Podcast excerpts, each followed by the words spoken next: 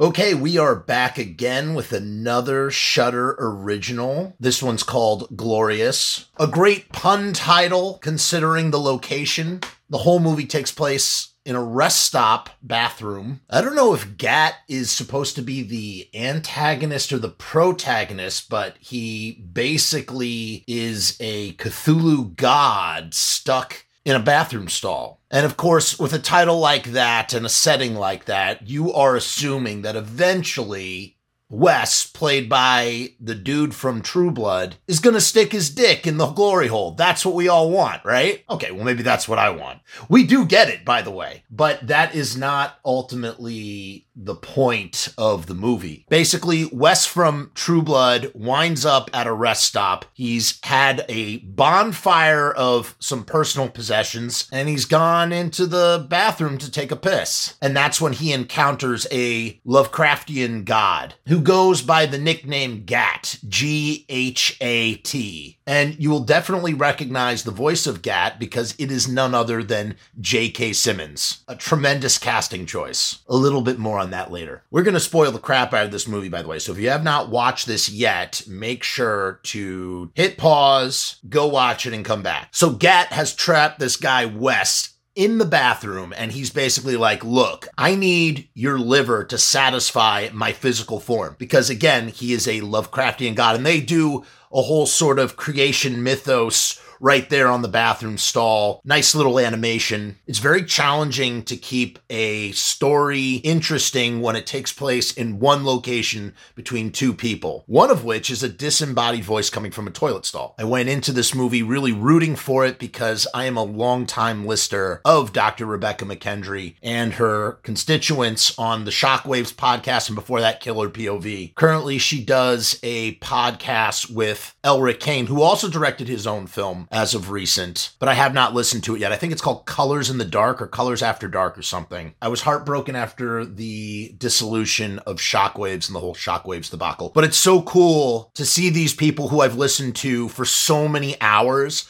like really branching out and making films themselves. Another way that they keep the two people in a room thing from getting stale is they continuously up the cosmic ante of the surroundings. So even though we're in a restroom bathroom, things get very cosmic from time to time. Blood, viscera, gore, all of it in service of somehow taking it up another level. The production design was really effective because I was really, really grossed out by the space, by the toilet, by the urinals. Every time he touched the surface, like I imagined myself in that restroom bathroom and having been in several, not to use glory holes or anything, just like the layer of grime and then to watch Wes touch every surface combined with that whole thing about the you know about the fecal matter that's on his face and hands it just ugh, just added like a nice little layer of grime i also really love that wes is in boxers and socks for the entire duration of the film.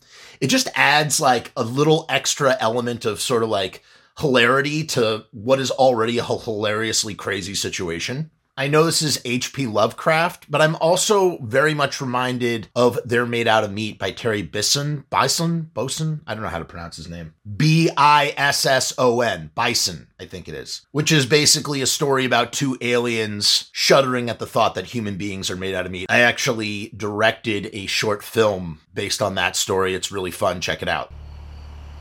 That's impossible. Sorry, shameless plug. But it's sort of has that similar sort of vibe of like, you know, just talking about. I mean, the film talks about really big concepts. The screenplay was co written by Rebecca's husband, David, and a dude by the name of Joshua Hull. They're grappling with all sorts of large concepts of existence and meaning. What it would be like to talk to a God that is somewhat omnipotent, all knowing, and has existed for an incredibly long time. A God that doesn't even interact with time the way humans interact with time when you think about it. What's that Lovecraft quote, you know, about Cthulhu sleeping so long that even death may die? I forget it. There's this one scene where Ghat proves he's a deity by his willingness to name all the owners of the fecal matter covering the face and hands of Wes, either in chronological order or alphabetically by name. Which was that that's just so that was fun. Ghat would also make a really great therapist cuz he knows so much about you. He could like really help you like dive into your life. Some other interesting references that make their way into the writing. Basically, what Ghat wants is some of Wes's liver. Not the whole liver, but just enough to satisfy his corporal form, right? So he gives him a shard of mirror and wants him to cut it into himself. And Wes is kind of selfish. He's like, no, I'm not going to do it. I don't care if everybody's going to die. I don't care. I'm not going to, that's too painful. Which kind of borrows from some Greek mythology. Prometheus, the dude who stole fire from the gods and gave it to man, was punished by having his liver ripped out daily by a falcon. He had to be like tied to like a stake, and every day at like three o'clock, a falcon comes down and rips out some of his liver and flies off. I don't know how that plugs into here exactly, but I feel like it's gotta on some level. And the big one, for me, at least what I was reading into it,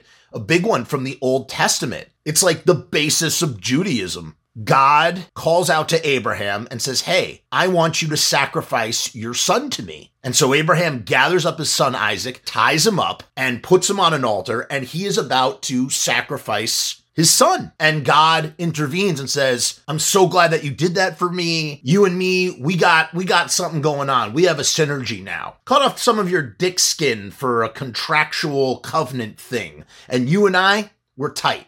And you know what's interesting? I always heard that story growing up. I now have children, right? I always heard that story growing up. I now am a father. And I've actually thought about this scenario.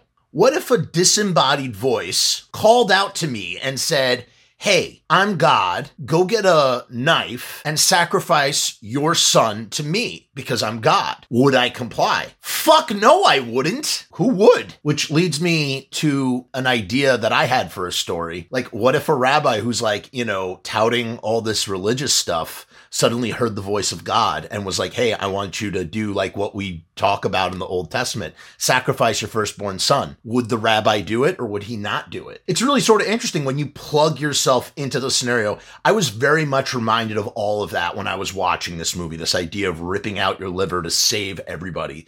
Because at the end of the day, your universe is your perception of things, right? So it's like if you die, then everything else vanishes out of existence. So to sacrifice yourself is like, it's like the most selfless thing ever. There's no benefit for you in any way, shape, or form. And what we eventually learn about Wes, there's a twist. We're getting these like flashbacks of like something with a girl that Wes was obviously in love with. And, you know, I'll be honest, I was a little like, I just, it kind of was going over my head. I didn't, re- I wasn't really interested or dialed into his personal demons until we get this twist reveal that he is a serial killer. I think he's a serial killer. He's got a bunch of Polaroids of girls that clearly he is dialed in on. Maybe I, I'm assuming I was watching this correctly. You know, he he does brandish a knife. The movie goes from like being like the movie goes from feeling like it's like concretely in the real, in the now, even with like a disembodied God speaking, to suddenly being in like a surreal, ethereal, sort of dreamlike state. But I imagine that he really did kill that girl that he was in love with. And that's why he's so sad because he actually really loved her maybe.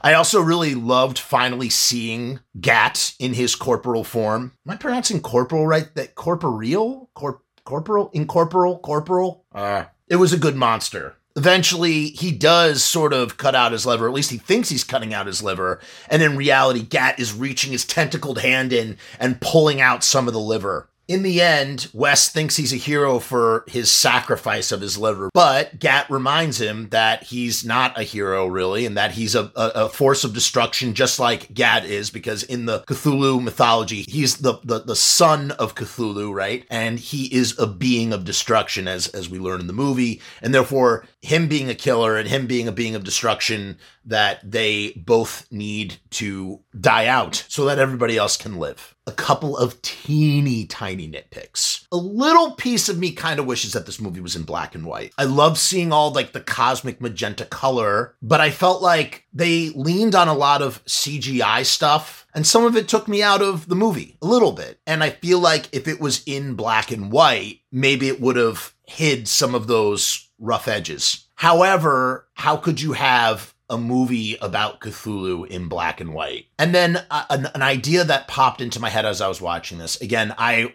the performances from True Blood guy, uh, what's his name? Jason something, I think is his name is, and J.K. Simmons. They were great. No complaints here. But a part of me was kind of like alternatively casting things as well in my head. And I started to wonder what this movie would be like if you had Jeffrey Combs as Ghat, the disembodied voice of Ghat, and you had Jeremy Gardner from The Battery as West. That also that would have been an interesting combination. And I feel like Jeremy's physicality, his his knack for physicality would have lent perfect to this material and the space. What I really respect about this movie is that I absolutely had no idea where it was going to go and never once was I able t- to guess where it was going to go. I like being surprised. I like being on my toes. I would expect nothing less from the McKendries because they watch so many movies. You know what I mean? They're so steeped in storytelling that whatever they're going to do is going to maybe deviate from what we've come to expect. I'd really like to see them tackle some aquatic horror because I know